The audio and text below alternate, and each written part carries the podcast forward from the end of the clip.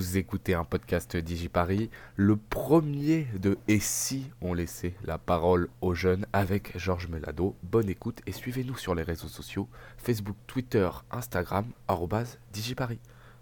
Pour cette euh, première émission, mon premier invité dans Et si on laissait la parole aux jeunes, on va laisser la parole à Georges Melado, quelqu'un que je connais très bien, qui a réalisé plusieurs projets personnels, euh, entrepreneur. Il va euh, se présenter à nous. Donc déjà, Georges, qui es-tu pour les auditeurs de DigiParis? Salut DigiParis. bah alors du coup, moi je suis étudiant aujourd'hui. cette année, je termine mes études. je suis en master 2 de statistique et data science. Et euh, à côté de ça, je suis en alternance euh, à la BPCE en tant qu'analyste risque. Euh, à côté de mes études, j'ai fait une association qui avait pour but d'aider les étudiants de ma commune, donc Saint-Ouen. L'idée c'était vraiment d'apporter de, l'aide, même si on n'est pas conseiller de rotation, d'apporter un soutien même émotionnel à ces personnes qui ne savent pas encore quoi faire plus tard, parce que c'est un choix difficile et qu'on passe tous par là. Et à côté de ça, j'ai fait une entreprise qui commence à, se développer. C'est que du hasard, donc voilà. Avant de, revenir sur, euh, l'association et euh, donc sur euh, ton entreprise, puisque c'est une entreprise aujourd'hui, tu as fait donc des, des, des, études à la Sorbonne en, data science. Est-ce que pour toi, tout ce qui est data science, tout ce qui est analyse en fait, c'est maintenant c'est des analyses mathématiques numériques, euh, c'est les, un peu le métier de demain, surtout avec la crise du coronavirus qui est en train de, se passer? Euh, Ouais, ouais, alors totalement. Du coup, moi je fais essentiellement des mathématiques. C'est cette année que je me spécialise en statistique et analyse de données, donc euh, tout ce qui est code, Python, R, SAS. Oui, aujourd'hui complètement. Aujourd'hui tout, tout est en distanciel, tout se fait via ordinateur. Ah, je remarque aussi que j'ai plein d'amis qui ont fait d'autres cursus différents, qui aujourd'hui bah, se dirigent vers de la data, que ce soit du marketing, la stratégie, ou même de la finance, enfin surtout de la finance. Donc euh, ouais, au vu aussi euh, de la place que prennent les réseaux sociaux dans notre vie, on a beaucoup de données, il faut savoir les traiter. Donc euh, je pense que oui, la data, c'est le futur et je pense pas être le seul à penser ça sur, par exemple, Vitmado, c'est une question de, de, data qui est en open, en open source. Euh, c'est un travail gigantesque, titanesque même. Euh, c'est des projets comme ça demain en fait. Euh, tout va être data. Nous-mêmes, les, on va être data. Je sais pas comment on est répertorié, data répertorié, des choses comme ça. Ouais, complètement. Le truc, c'est que c'est aussi quelque chose qui, qui est pas cher en fait. On a tous aujourd'hui un ordinateur. Les, logiciels, ça coûte pas vraiment. Mais la formation peut-être de quelqu'un Peut-être pas en France, mais il y aura d'autres formations. Aujourd'hui, les universités commencent, les, parce que les universités, on peut dire que c'est gratuit, même s'il y a des frais d'université, par rapport à des écoles qui coûteraient euh, énormément d'argent. Euh, mais ça aura quand même un, coût à la fin d'avoir un data scientist euh, dans une équipe, par exemple de communication pour les élections. on a, utilise de plus en plus de data science. Ouais, complètement, mais c'est surtout quelque chose qui va être ouvert, dans le sens où aujourd'hui il y a des MOOC spécialisés pour ça. Et euh, je pense que c'est beaucoup plus accessible que l'université, là où on va à l'école, on apprend des théories. Euh, là, un data scientist, son métier, euh, enfin, sa crédibilité, elle est basée sur ses projets, sur ce qu'il a fait. Tu peux être data scientist et avoir fait que de l'analyse, ce qui est bien aussi, hein, de la visualisation. Et ça remplacera pas quelqu'un qui a fait de gros projets bah, comme Vitmados. Au final, peut-être que c'est pas lucratif, mais plus tard, ça lui donnera une crédibilité. Là, maintenant, plus personne doute de lui, son projet il est magnifique et et qu'il est utilisé partout et qu'il a mis en, open source, donc c'est-à-dire en source libre, que tout le monde peut réutiliser ses, codes, c'est ça, euh, pour euh, le Covid. Et du coup, forcément, son, euh, son expérience d'aujourd'hui, ça a un prix. ça, bien sûr, ça a un prix, mais c'est c'est pas l'État qui l'a financé, c'est totalement privé ce qu'il a fait. Ah oui, non, là, c'est vraiment. Et, et l'État l'utilise aujourd'hui parce que l'État a des limites, notamment dans la, dans la data science générale. Je suppose que dans d'autres services, euh, l'État euh, est capable d'utiliser de la data science, notamment pour tout ce qui est renseignements généraux. Je pense que ça va être très important dans le, dans le futur et les transports aussi. Voilà. Euh, on va passer à juste c'était la petite question de présentation. Je pense que je ferai ça à tous mes à tous mes invités. On va passer à la première question. Tu voulais faire quoi dans la vie quand tu es arrivé au lycée? Qu'est-ce que tu voulais faire? Est-ce que tu savais déjà quelle spécialisation tu allais choisir? Alors nous, on est un peu plus anciens que les nouvelles générations, et il y avait euh, trois, euh, dans le lycée général, euh, trois choses, E, ESLS. Est-ce que tu savais déjà ce que tu voulais faire après, ou c'était... euh, Ah, c'est- affreux de se dire que ce système est révolu. ah, il est révolu, maintenant c'est des, des options. Et à l'époque, c'était d'autres trucs. Euh, oui, alors totalement. je savais déjà ce que je voulais faire. Parce que. Bah, on va pas se mentir, à cet âge-là, ce qu'on se dit, c'est qu'on veut. euh, Gagner de l'argent. gagner de l'argent, le, plus- le plus gros salaire possible. Et j'ai découvert le métier de l'actuariat euh, grâce au site de l'ONICEP. Et euh, du coup, je voulais vraiment me concentrer sur ce qui était chiffres, risques.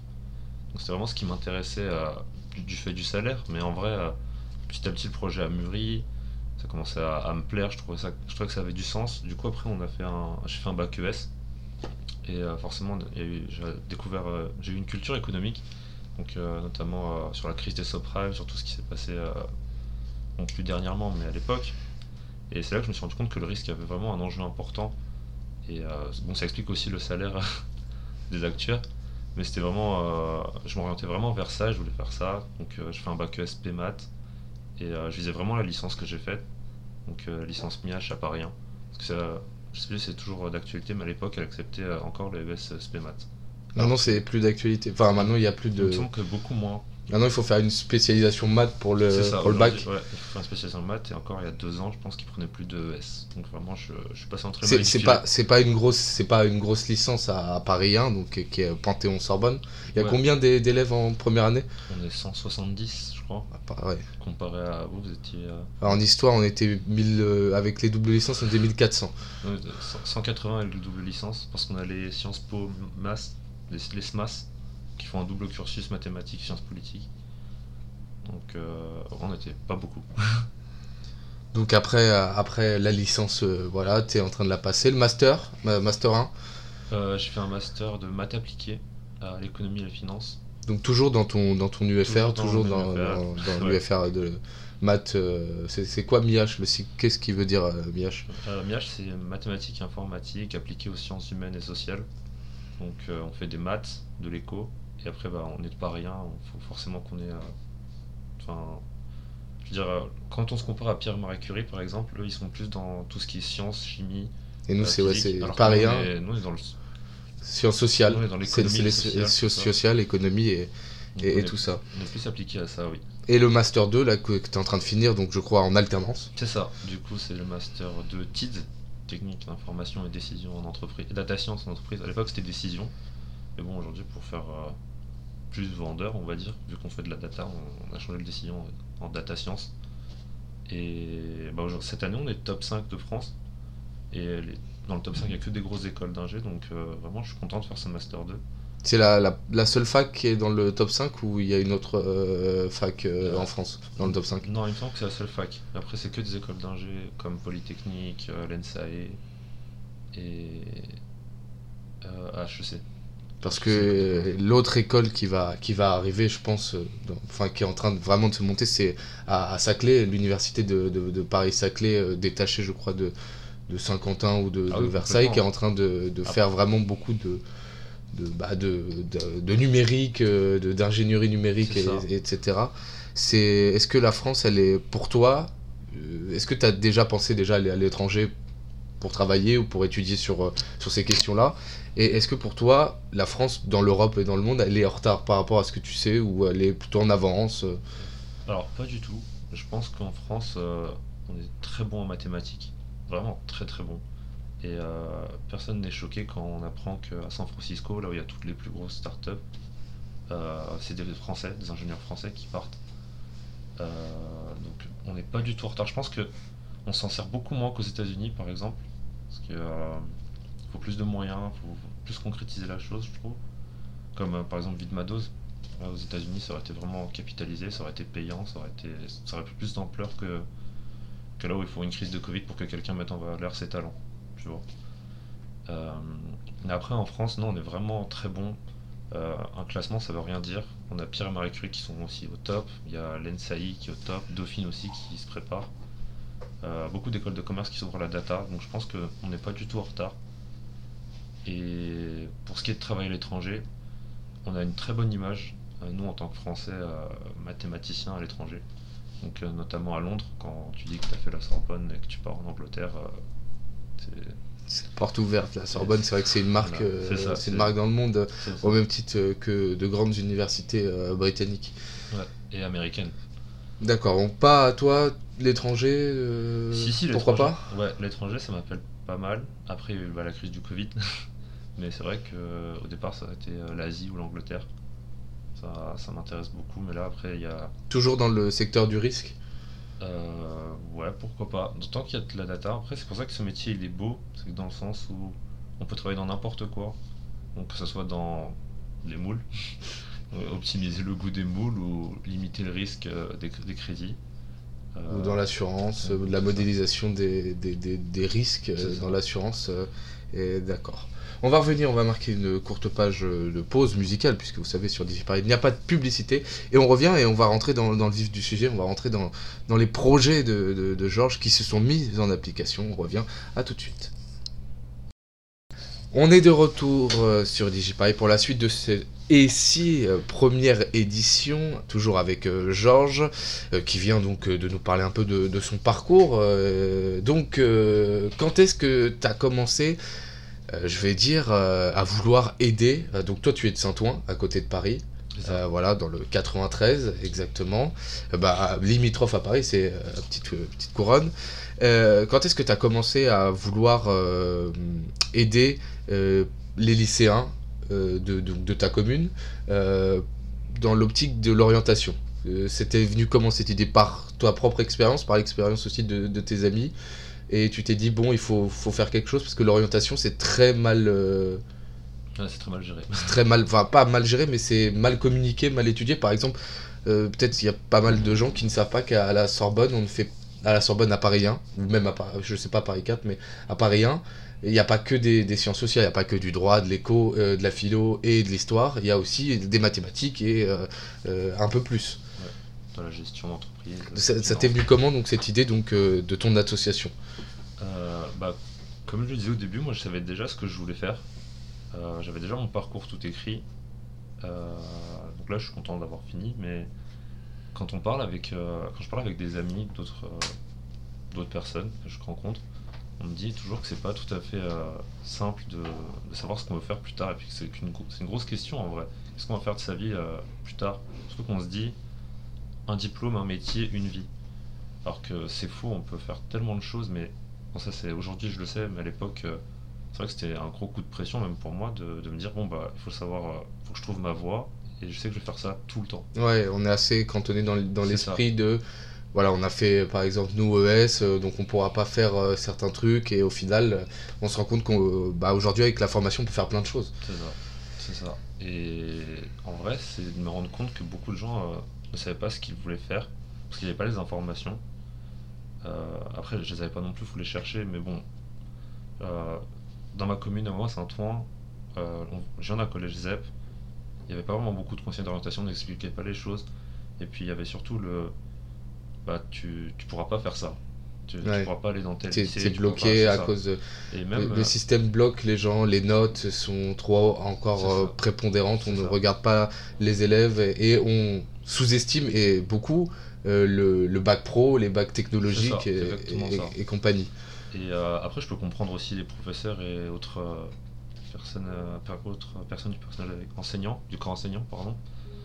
c'est que c'est vrai que quand on est face à des élèves qui, qui en général euh, ne vont pas jusqu'au bac plus 5, euh, on, on, leur vend pas du rêve non plus. Mais je trouvais ça aussi dommage qu'on leur vende pas du rêve, qu'on leur dise pas non, c'est possible.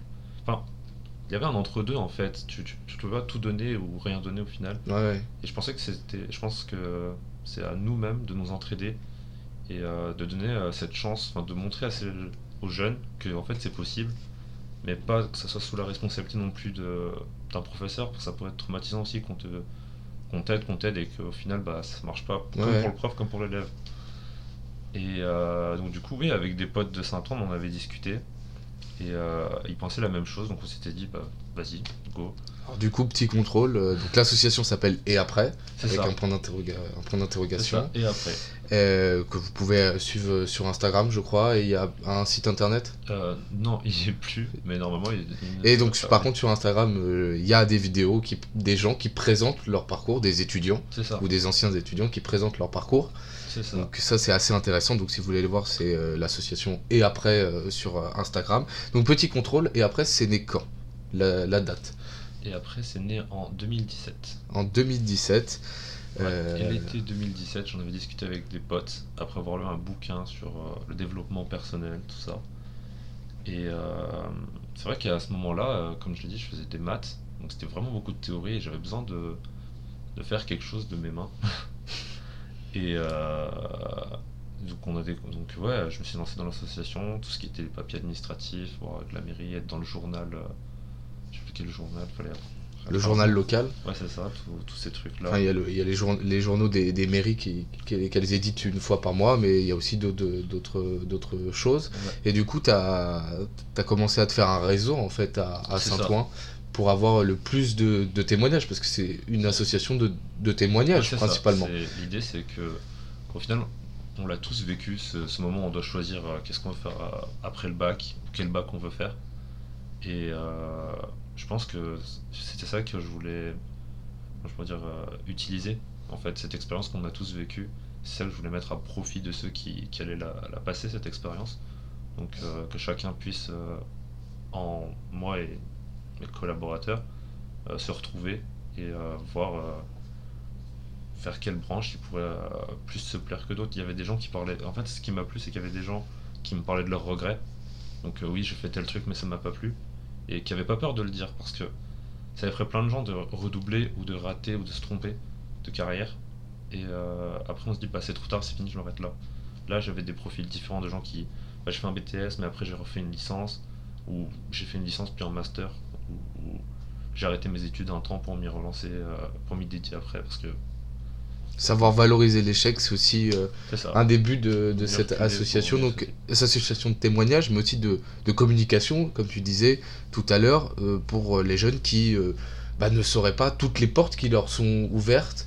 Ça. Et vous avez eu beaucoup de, de demandes, vous avez beaucoup de demandes actuellement. Et bah ça, ça a été la problématique euh, numéro 2. Parce que la première problématique, c'était de trouver ces gens qui voulaient bien partager leur expérience. Et la deuxième problématique, C'était c'était de toucher les jeunes. toucher les jeunes. En réalité, on... je me rends compte qu'au lycée, il y a des gens qui se préoccupent pas tant que ça de leur avenir. Parce qu'on n'en leur parle pas, on leur propose pas d'avenir. Et euh, donc je pense qu'il faut que j'aille encore plus petit. Donc là, je m'intéresse euh, au collège. Donc c'est histoire de mettre, euh, de leur dire, ouais, bah, faut choisir au bout d'un moment. Parce qu'au lycée, il y en a toujours.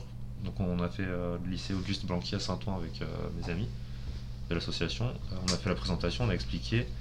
Il y a toujours que 2-3 élèves qui prennent ça au sérieux. Tout le reste, ils, euh, ils prennent ça comme une blague. euh, ou... Donc c'est un temps, euh, ils travaillent pas. Ouais, là c'est un temps, ils travaillent pas. Et euh, au final, plus tard, ils se diront, euh, Ouais, bah, là bah, j'avais l'occasion. bah, après, on a reçu des mails de personnes qui. Bah, c'était trop tard. Enfin, ils ont passé le bac et tout, et ils ont dit, ouais, bah, Si j'avais su, si j'avais su. c'est si j'avais su. C'est le, aussi un regret, donc il faut Et maximiser sur ça. C'est ça. Vous, travaillez donc euh, avec euh, des collectivités ou des collectivités peuvent faire appel à vous? Alors là, on travaille avec euh, bah, le lycée Auguste Blanqui, normalement. Mhm. Et là, on a été démarché par la mairie récemment.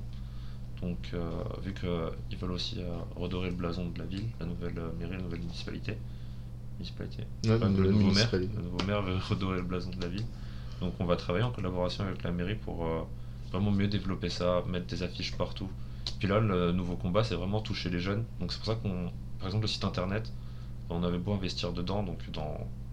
Bon, j'imagine que tu sais maintenant, euh, genre euh, le site, la, la gueule du site, que les gens puissent t'envoyer Ouais. des messages, tout ça, pour rien. Parce que les, les jeunes d'aujourd'hui, ils, sont, ils vont plus sur internet. Mhm. C'est plus donc sur les réseaux sociaux Le- ouais, le 3W, et non, c'est sur les réseaux. Donc là, on est sur Instagram, on essaie de se développer au plus sur Instagram. et vous, voulez pas par exemple toucher euh, TikTok puisque c'est le réseau plus jeune? Bah, Honnêtement, pour faire des, ça- des la vidéos. question posée, la question s'est vraiment posée pour TikTok. Et le problème, c'est que bah, on baigne pas dedans.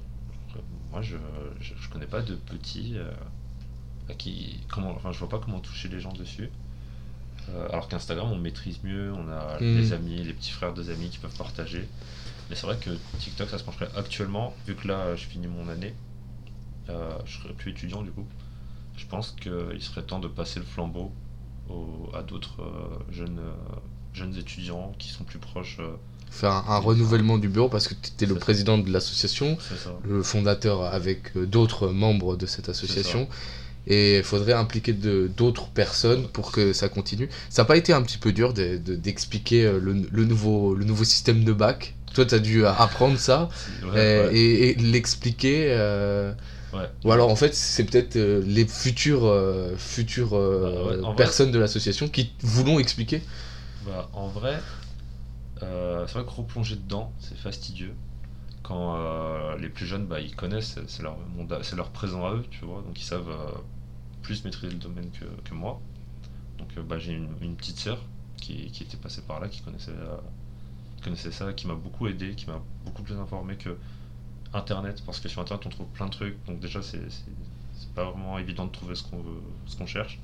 Et après les profs sont, quand ils leur expliquent comment fonctionne le site, ça va plus vite que moi en train d'essayer d'apprendre à, par exemple, de passer d'APB à Parcoursup aussi, c'était euh, une galère.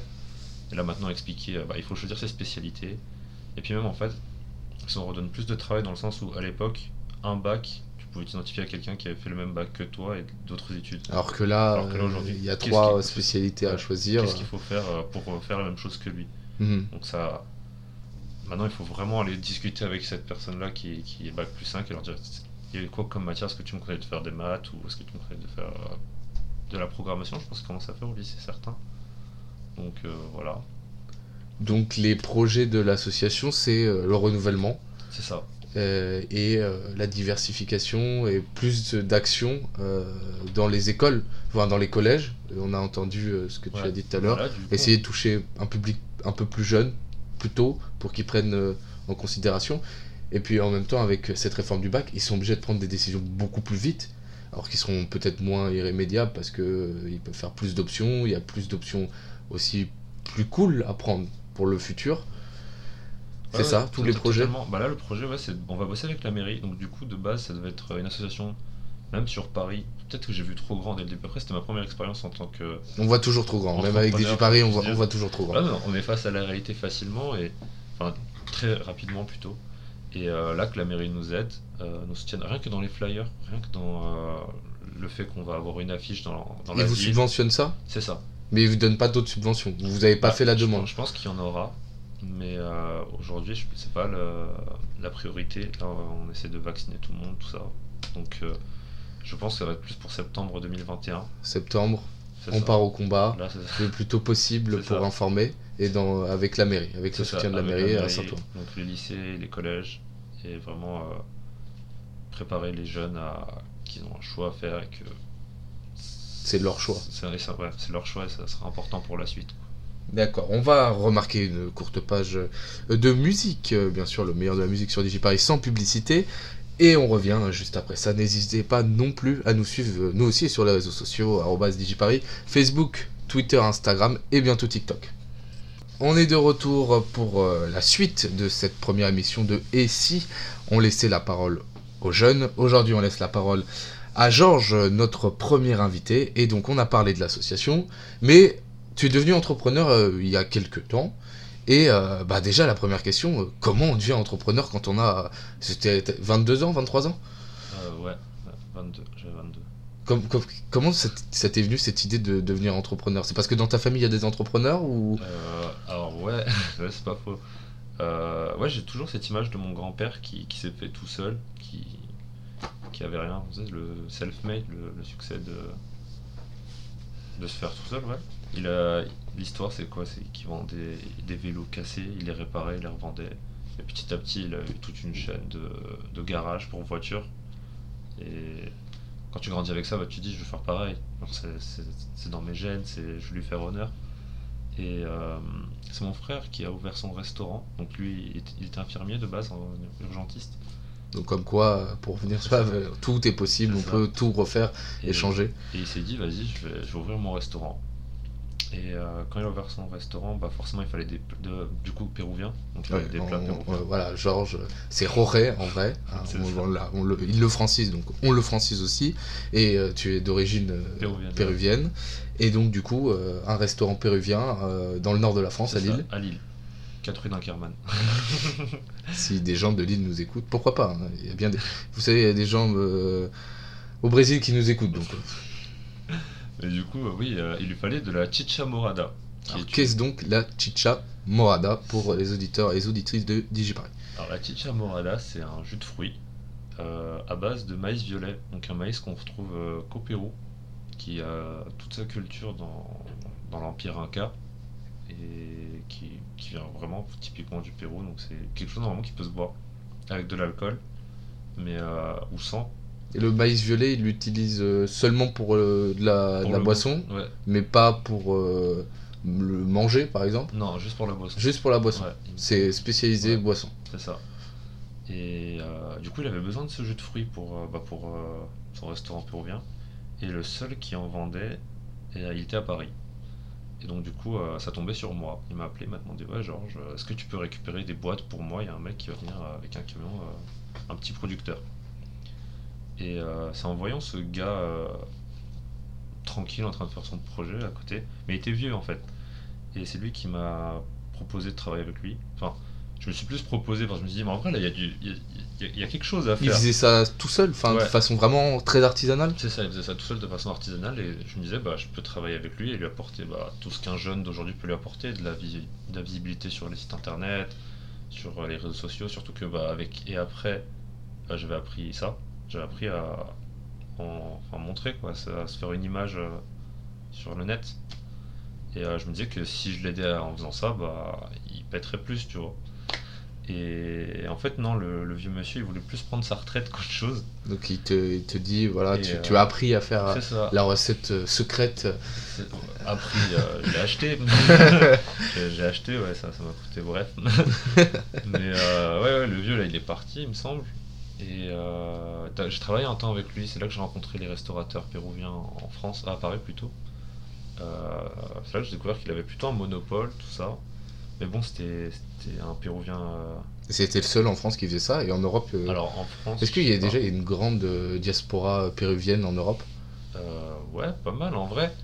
On sous-estime l'Espagne et l'Italie. Donc là, ouais, il y a pas mal de vendeurs là. En Espagne, ça, ça semble ouais. assez, Ouais, assez en logique. En Espagne, Italie aussi. Et euh, je pensais qu'il y en aurait plus au Portugal, mais je pense que pas tant que ça. Peut-être que. ah, je suis pas renseigné au Portugal, mais ouais, en, en Espagne, je sais qu'ils en vendent du euh, de maïs violet du coup. Et donc, du coup, je commençais à travailler avec lui pour apprendre, euh, entre guillemets, euh, les ficelles du métier, comment on livre, comment on vend un, comment on vend un restaurant, tout ça. Et euh, coup de bol, le, le petit vieux, il était pas si, si honnête que ça. Donc, euh, c'est là que je me suis dit, bah, c'était quoi, je vais le faire moi-même? Genre, c'est c'est pas si compliqué. je- je- Et du coup, Et du coup, c'est ce que j'ai fait. tu as commencé à faire, euh, faire ça. Comment on devient entrepreneur? C'est difficile? Ouais. Il faut faire beaucoup de démarches auprès de, de l'État Alors, pour être auto-entrepreneur, c'est vraiment simple. Tu peux, tu le fais sur le site de l'URSSAF. Ça prend deux secondes. Tu- remplis un, un petit questionnaire. Franchement, euh, c'est ce que font les gens pour Uber Eats ou Deliveroo. Euh, J'ai commencé avec ce statut parce que c'était le plus simple à faire. Et euh, c'est vraiment le statut test, c'est ce que diront les comptables, les avocats. Et donc j'ai commencé avec ça. Et puis surtout que j'ai rien à déclarer. Bon, le problème aussi c'est que je peux pas euh, retirer mes frais de. Par exemple, je- quand je produis les boissons, ben, ça me coûte de l'argent. le- La cuisine euh, elle me coûte de l'argent. Euh, là, je peux pas le dédonner de mes frais. Mais quand je dois payer mes impôts, mes cotisations sociales, ça, part- ça va beaucoup plus vite. Je dis mon chiffre d'affaires et c'est calculé, je peux Ouais. retirer 20%. Donc ça, c'est vraiment euh, le côté positif d'être auto-entrepreneur.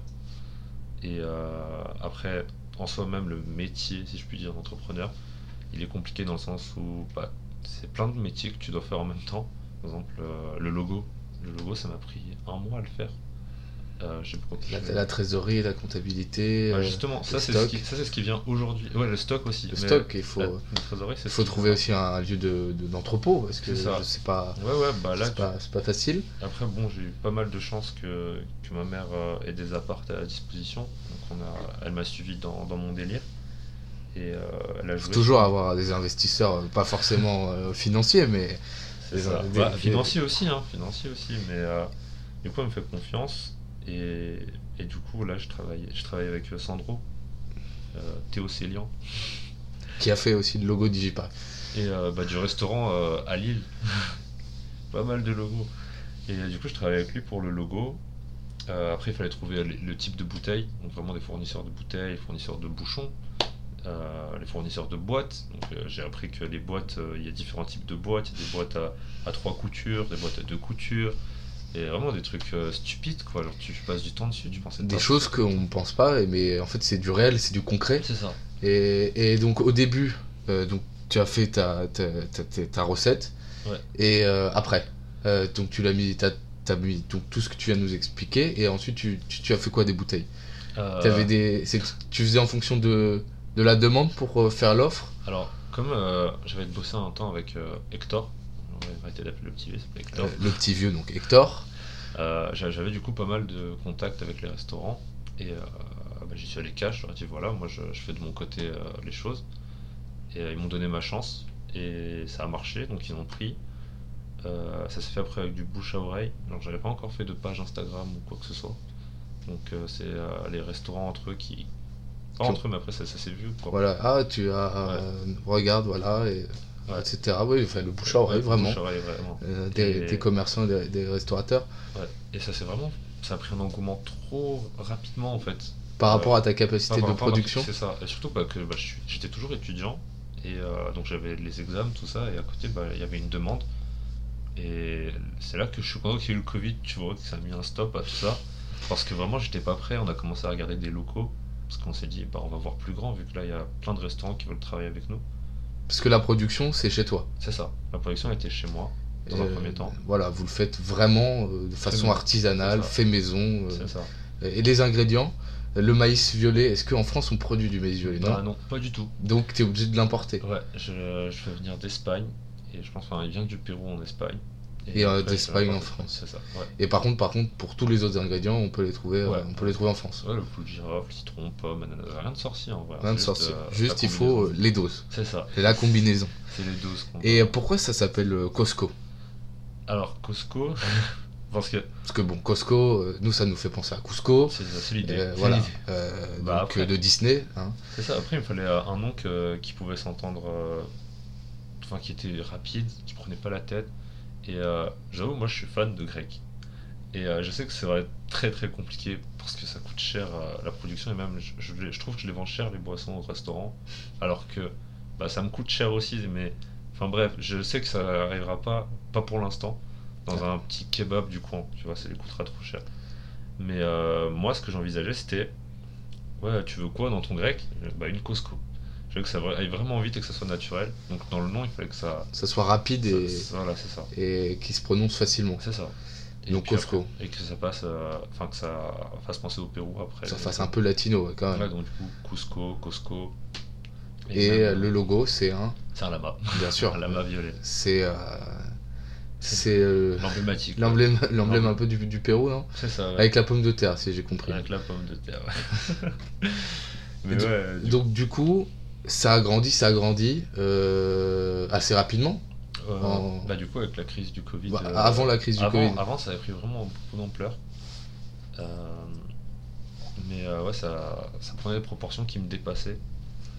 Et euh, c'est à ce moment-là que tu te dis est-ce que euh, je m'investis plus ou pas, tu vois? Est-ce que voilà, est-ce que ça devient vraiment Ouais, l'activité ça. que je dois faire Donc là, tu étais dans cette réflexion et il y a le Covid qui est tombé. Il y a le Covid qui est tombé. Et donc euh, 2020, euh, 2020, mars ouais. 2020. Ouais, mars 2020, fin des, des commandes. Et, et tu, tu livrais combien de restaurateurs? Donc déjà ton frère, Ouais. j'espère. Ouais. On était à, à 6 restaurants euh, récurrents. dans toute la France ou Non, que juste dans Paris. juste Paris Ouais. plus euh, Plus Lille. plus Lille. Après, c'est déjà pas mal. Ouais, ouais, après. Six on a- restaurants Six restaurants, c'est déjà et pas qui mal. avaient une demande croissante C'est ça. Puisque eux avaient de, plus en plus de demandes sur ça Ouais. et qu'ils don- donnaient de plus en plus ton, ton numéro à d'autres. Donc la crise Covid est arrivée et donc du coup planification pour après euh, Alors. ou euh, alors, mise en pause un petit peu du projet? bah alors, de base, c'est ce que je voulais, c'était une mise en pause. Parce que euh, je voulais me focaliser sur mes cours. Donc là, c'était ma dernière année. Mais il y a un restaurant qui, qui allait ouvrir une chaîne fin 2021. Et on avait parlé avec eux depuis longtemps de faire une collaboration entre nous. Et euh, à ce moment-là, il y a le film sur Netflix qui est sorti avec McDonald's. Et euh, genre comment ça a été fait, tout j'oublie le nom du film, mais euh, comment est-ce que ça a été inventé, comment ils lui ont volé, leur- comment il leur a volé le projet? Et en m'intéressant un peu, je me suis dit, j'ai vu que Coca-Cola à l'époque, ils, ils avaient misé sur McDo. genre aujourd'hui, il y a Pour des se verres, développer, euh, ouais. et aujourd'hui, bah, il y a des verres Coca chez McDo, tu vois. Ouais, c'est vraiment un partenariat qui ça. était bon pour les deux, quoi. C'est ça, et ça, je l'ai vraiment pris comme un signe du destin. Genre, bon, bah, il y a ce restaurant qui te propose une collab. Euh, moi, je voulais être en stand-by un temps, mais là, ils veulent qu'on bosse. Bah, je, je vais pas passer à côté. Donc, euh, j'ai- on a continué à bosser avec eux. Pour l'instant, ils sont qu'un restaurant euh, dans le 8 Mais là, il y en a trois qui vont ouvrir fin, cette fin d'année. Donc là, on est en train de préparer la nouvelle étiquette de Costco et Mikuna ensemble. Et euh, C'est un, un restaurant euh, péruvien ouais, un ou restaurant- latino euh, restaurant péruvien. euh, ah, ouais, peut-être qu'il n'y a pas que des plats péruviens. Mais euh, Sud- Sud-américain ça. Mais après, plus péruvien que les autres, mais après, il y a d'autres plats. Après, on innove, hein. par exemple, les hot tacos, ça vient de nulle part. Mais c'est Ouais, c'est un plat, un peu de mélange de tout. Bah là, ils font aussi un peu Ouais, maintenant le tacos, c'est vrai que c'est plus le tacos Ouais, mexicain, ça, on va dire. C'est ok, Il d'accord. ils, ils ont, ils font des innovations. Donc euh, là, ils vont, malgré la crise, ils vont quand même ouvrir euh, trois restaurants donc euh, d'ici quelques mois. C'est ça.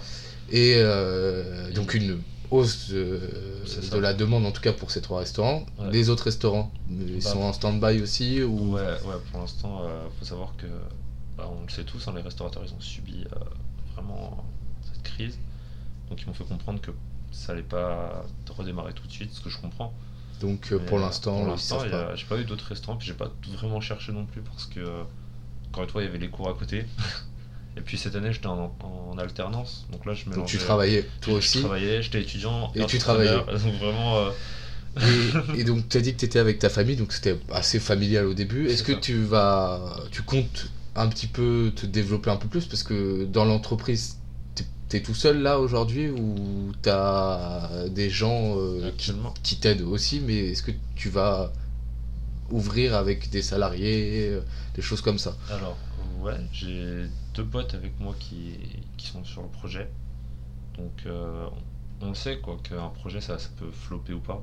Et c'est ça que je trouve beau, c'est que on a investi de notre temps et de l'argent. Et euh, enfin, C'est le nerf de la guerre. Oui, mais après, c'est c'est sur ça que je pars. Je leur dis, peut-être ça marchera pas, peut-être ça marchera, mais enfin, si, si vous n'êtes pas prêt à prendre le risque, ça sert à rien. Donc, euh, Donc ils sont prêts à, investir euh, de leur temps et euh, de, de- leur argent pour, pour t'aider. c'est ça. Euh, Après, bon, le, le plus gros investisseur, ça reste ma mère. Et un local euh, va arriver euh, Ouais, prochainement? alors, là, on a un. Donc, ma mère, elle a un, un petit studio de 15 mètres carrés qu'on va aménager, qu'on va. Comment je peux dire euh, Pas certifier, mais. euh, faut qu'on le déclare en tant que laboratoire. Donc là, on va, on va poser du carrelage, on va poser une cuisine. Et euh, avec un autre ami, on va faire euh, une machine pour essayer d'automatiser ça. tu sais, parce que là, on porte une marmite à droite, on porte une marmite à gauche. Ouais, C'est vraiment comme dans une cuisine. Euh, Alors que s'il y a un petit bras robot qui peut soulever le truc à ma place, c'est mieux. c'est mieux. Puis au fil du temps, automatiser aussi euh, la production, euh, mais euh, graduellement ça. dans le futur. Tu as dit que tes études au début allaient finir bah, d'ici quelques mois. euh, et euh, la, la réflexion va se reposer, puisque au moment où tu vas fermer tes études, on peut dire, touchons du bois, que la vie va plutôt reprendre. Ouais. On espère avoir au moins euh, 50 millions de vaccinés d'ici septembre. La question va se reposer. Euh, Est-ce que tu cherches du travail dans le data risk, la data science ou est-ce que tu fais un petit peu de cette activité qu'après tu pourrais peut-être déléguer parce que tu serais le patron de, ou et il y aurait un gérant quoi. Bah. Après, l'idéal, je pense qu'on l'aurait tous trouvé, serait de travailler d'avoir ça à côté, que ça soit une rente. Mais euh, la réalité n'est pas du tout comme ça. Là, je me rends compte euh, que si je fais ça, par exemple, là, on a un- une opportunité avec la mairie de Saint-Ouen, euh, qui a un projet de Léal Gourmande. Et euh, en bossant sur ce projet, je me rends compte que bah, je devrais être présent. Je peux pas, c'est pas quelque chose comme aujourd'hui, euh, je peux faire le samedi ou après les cours. La question va se reposer est-ce que je continue là-dedans? Est-ce qu'il y a vraiment potentiel à ce que je m'engage là-dedans? Ou est-ce que je continue à regarder? Surtout que bah, j'ai pas encore eu le temps, enfin, même si je suis en alternance, j'ai pas eu le temps de profiter de vraiment qui m'offre à moi après mon diplôme. Donc euh, voyager, travailler pour d'autres banques ou d'autres entreprises.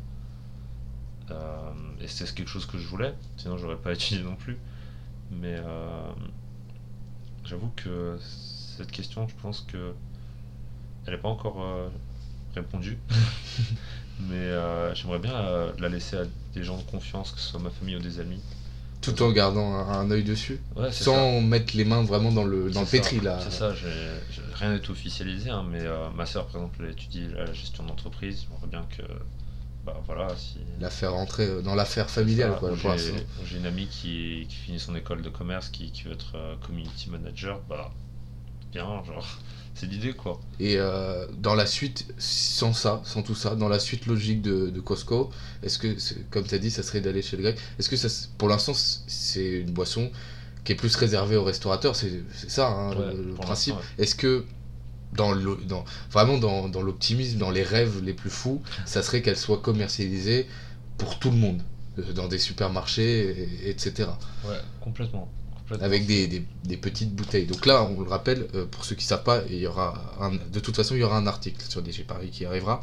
Costco, c'est une bouteille en verre, donc très bien pour, euh, pour l'écologie, mais aussi euh, plus cher, ce que tu disais euh, tout à l'heure, et euh, bah, pas pratique pour l'adapter en plusieurs ça. formats. Après, euh, le propos de la bouteille en verre, c'est surtout pour la conservation. Comme on fait quelque chose. Je peux pas dire bio parce que je sais pas vraiment si le sucre que j'achète est bio. Pas bio, mais Mais, euh, euh, traditionnel, donc sans voilà, conservateur, sans conservateur, sans ça. additifs, sans rien. Je peux, ouais, je peux faire que de la pasteurisation.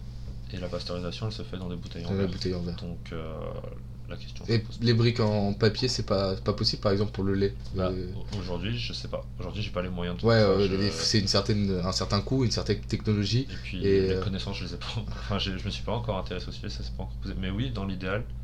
Euh, Ouais, trouver des, aussi des partenaires pour le verre, pour les- le réutiliser Ouais, éventuellement avec les restaurateurs euh, ouais. et compagnie. Les restaurateurs, euh, ils, le- ils le servent comment le, le Costco Euh, C'est un, un cocktail qu'ils le servent dans un verre ou ils- tu prends la bouteille à table? Je pense que de base, euh, quand c'était l'époque d'Hector, la bouteille il la versait dans une jarre et après la jarre il la posait sur la table. Aujourd'hui, on dirait que le logo plaît, donc du coup ils servent la bouteille directement. Et ça, c'est vraiment quelque chose qui, qui m'a touché, dont, dont je me dis, c'est une petite victoire, c'est que bah la bouteille et le produit, alors qu'à l'époque c'était ce qu'il y avait dans leur produit. La bouteille plaît et le produit plaît. Et ça. donc, euh, bah, le- pour le marketing que tu as fait, ça plaît. Ça. Et euh, j'avais euh, une, autre, une autre question que je suis en train d'oublier.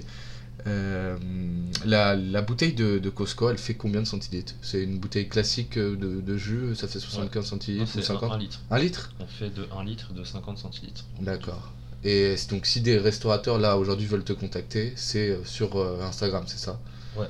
Donc euh, Instagram, C'est ça, le Costco officiel. Co- Costco Costco officiel, donc C-O-Z-C-O. ZCO. Ouais.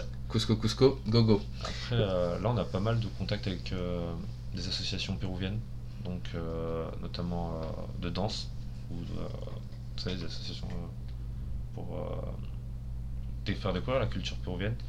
Et ils nous appellent pas mal, donc c'est pas. Il y a moyen qu'on se retrouve dans de gros événements comme la fête du Pérou le 29 juillet, ce qui devait être le cas, mais bon, il y a eu le Covid l'année dernière, encore une fois. Donc euh, là on croise les doigts et ça se passerait où? Ça se passera à Paris? Ouais, ça se passera à Paris. D'accord. Euh, J'attends de voir euh, s'ils vont faire quelque chose normalement. Mais euh, on se verra. Enfin, on verra Costco à certains événements péruviens sur Paris. D'accord, bah, très bien. euh, bah, très bien. Bah, merci beaucoup, Georges, pour, euh, pour cette euh, première. un mot à rajouter. euh, si un auditeur veut boire du Costco, il doit aller dans un restaurant. Ouais, malheureusement. Mais bientôt, bientôt. Bientôt. Il y a plein de gens Donc, qui veulent en euh, acheter. déjà, il y a un restaurant à Lille. C'est ça. C'est à 55 minutes de TGV de Paris. Euh, donc voilà. Et puis euh, sinon, euh, 29 juillet. Quoi. 29 juillet. c'est ça. 29 juillet. Ouais. Et puis euh, peut-être à Saint-Ouen alors. Ah ouais. Peut-être à Saint-Ouen dans Saint-Ouen, euh, fin la. 2022. C'est quoi? C'est comment la, tu la l'appelles? Halle Gourmande. La halle gourmande donc de Saint-Ouen, fin 2022. Ouais. Si le projet est accepté. Si le projet a été accepté. eh bien écoute, merci beaucoup euh, Georges euh, pour euh, ce témoignage euh, riche quand même. Est-ce que tu as d'autres idées? Parce qu'une association, une entreprise, et on n'a pas pu trop parler de tes... On peut aussi, on peut, on peut, on peut parler de tes projets personnels quand même, parce que tu t'es impliqué à Saint-Ouen dans la vie éducative, mais aussi dans la vie publique, puisque tu as été candidat, je crois, aux élections municipales dernières. Ta liste euh, n'a pas passé le, le premier tour, euh, mais tu es assez impliqué avec, avec les, les jeunes Odonien. Odoniens. Ouais. Euh, grosse erreur de ma part, donc les jeunes Odoniens. Euh, et un futur aussi, euh, Georges, sur, euh, sur Saint-Ouen Euh, Parce que déjà, vous avez un empire de- de- d'appartements. donc, euh, non, non, mais faut- est-ce faut- qu'il y a un empire Mélado qui va se créer à la mairie euh faut, non, faut savoir que j'aime énormément ma ville. Euh, je trouve qu'elle m'a donné tous les moyens de réussir. Même euh, la France, hein, en soi, des études comme ça, c'est pas, pas gratuit. Et je pense que je suis redevable. C'est pour ça que ce projet euh, à la Gourmande compte énormément pour moi. C'est parce que bah, ça me représente, je trouve. Puis même, euh, pas même les, les empanadas qu'on fera, parce qu'on va vendre. euh, pas, que, Pas que des pas boissons. que de la boisson. bah, tu vois, j'ai envie de les faire halal. Ouais. Parce que je. que j'ai jamais vu ça. Et puis, même. Bah, Il y a un filon peut-être à Ouais, ça. aussi sur ça. C'est vrai que la Ouais. gastronomie à halal, euh, il y, a- il y a peu de... Ça. de, de- bah, Il y a des restaurants, bien sûr, il y a Oui, beaucoup y de a- restaurants, mais il y a peu mais- de... On va dire de, de vente sur le pouce. Euh, halal, il y, avait le Quick, euh, Ouais, mais qui, le Quick qui est en train de fermer. qui est, et qui est en train de maintenant, il y a fermer, et le Burger King ne sera pas, ne sera pas halal. Ça. Euh, Il n'y a, que- il y a que Quick en chaîne de, de distribution, et puis bien évidemment tous les kebabs euh, Ouais, euh, qui existent. Du coup, ouais, j'aime énormément ma ville et je- pour la mairie, je sais pas. Honnêtement, c'était une expérience enrichissante, mais je pense que aujourd'hui, j'aurais pas les épaules. Je, vois- je vois d'autres gens. Mais tu pourrais t'impliquer avec d'autres gens, puisque sûr, bien sûr. tu as développé, euh, Com- complètement parce que pour par exemple 2027, faire une liste euh, avec euh, ces personnes-là qui sont impliquées, tout comme toi, dans la vie de la cité. ouais, complètement, Parce que tu parlais des Grecs. Non, ouais, complètement. Et euh, c'est pour ça que j'aimerais aussi me faire une image là-bas. Enfin, elle commence à se faire. Je commence à connaître les gens et les gens commencent à me connaître. Et euh, j'aimerais être le plus transparent possible justement pour euh, si plus tard il y a quelque chose qu'on sache qu'on puisse me faire confiance euh, sur mes projets. Donc ouais, sûrement 2027. 2027 et puis euh, et puis euh, plein de plein de plein de bonnes choses déjà associativement euh, sur l'entreprise. Enfin il y a beaucoup de projets liés avec Saint-Ouen. Parce que c'est la marque de fabrique c'est le 84 93 combien? C'est le code 400. postal? 400 93 400 donc Saint-Ouen. C'était euh, Georges pour la première donc euh, de et si on laissait euh, la parole aux jeunes? Une riche expérience qui est partout hein, économique sociale et même un peu politique. Et voilà, donc nous on se redonne rendez-vous, donc ça sera tout, pas tous les dimanches, c'est deux dimanches par mois, en alternance avec le Digiscan, et on fera un Digiscan euh, la semaine prochaine sur le droit de vote à, à 16 ans, une question qui est importante et dont vous avez entendu euh, vendredi euh, dans l'édition avec moi-même. Bah voilà, merci beaucoup. Bah merci à toi. Et puis euh, vous pouvez bien évidemment retrouver euh, cette euh, entrevue sur les podcasts DigiParis, donc sur Spotify, Apple. Et si Deezer bah, nous reprend, Deezer, mais pour l'instant non, et sur digiparis.fr. Allez, à ciao, bonsoir.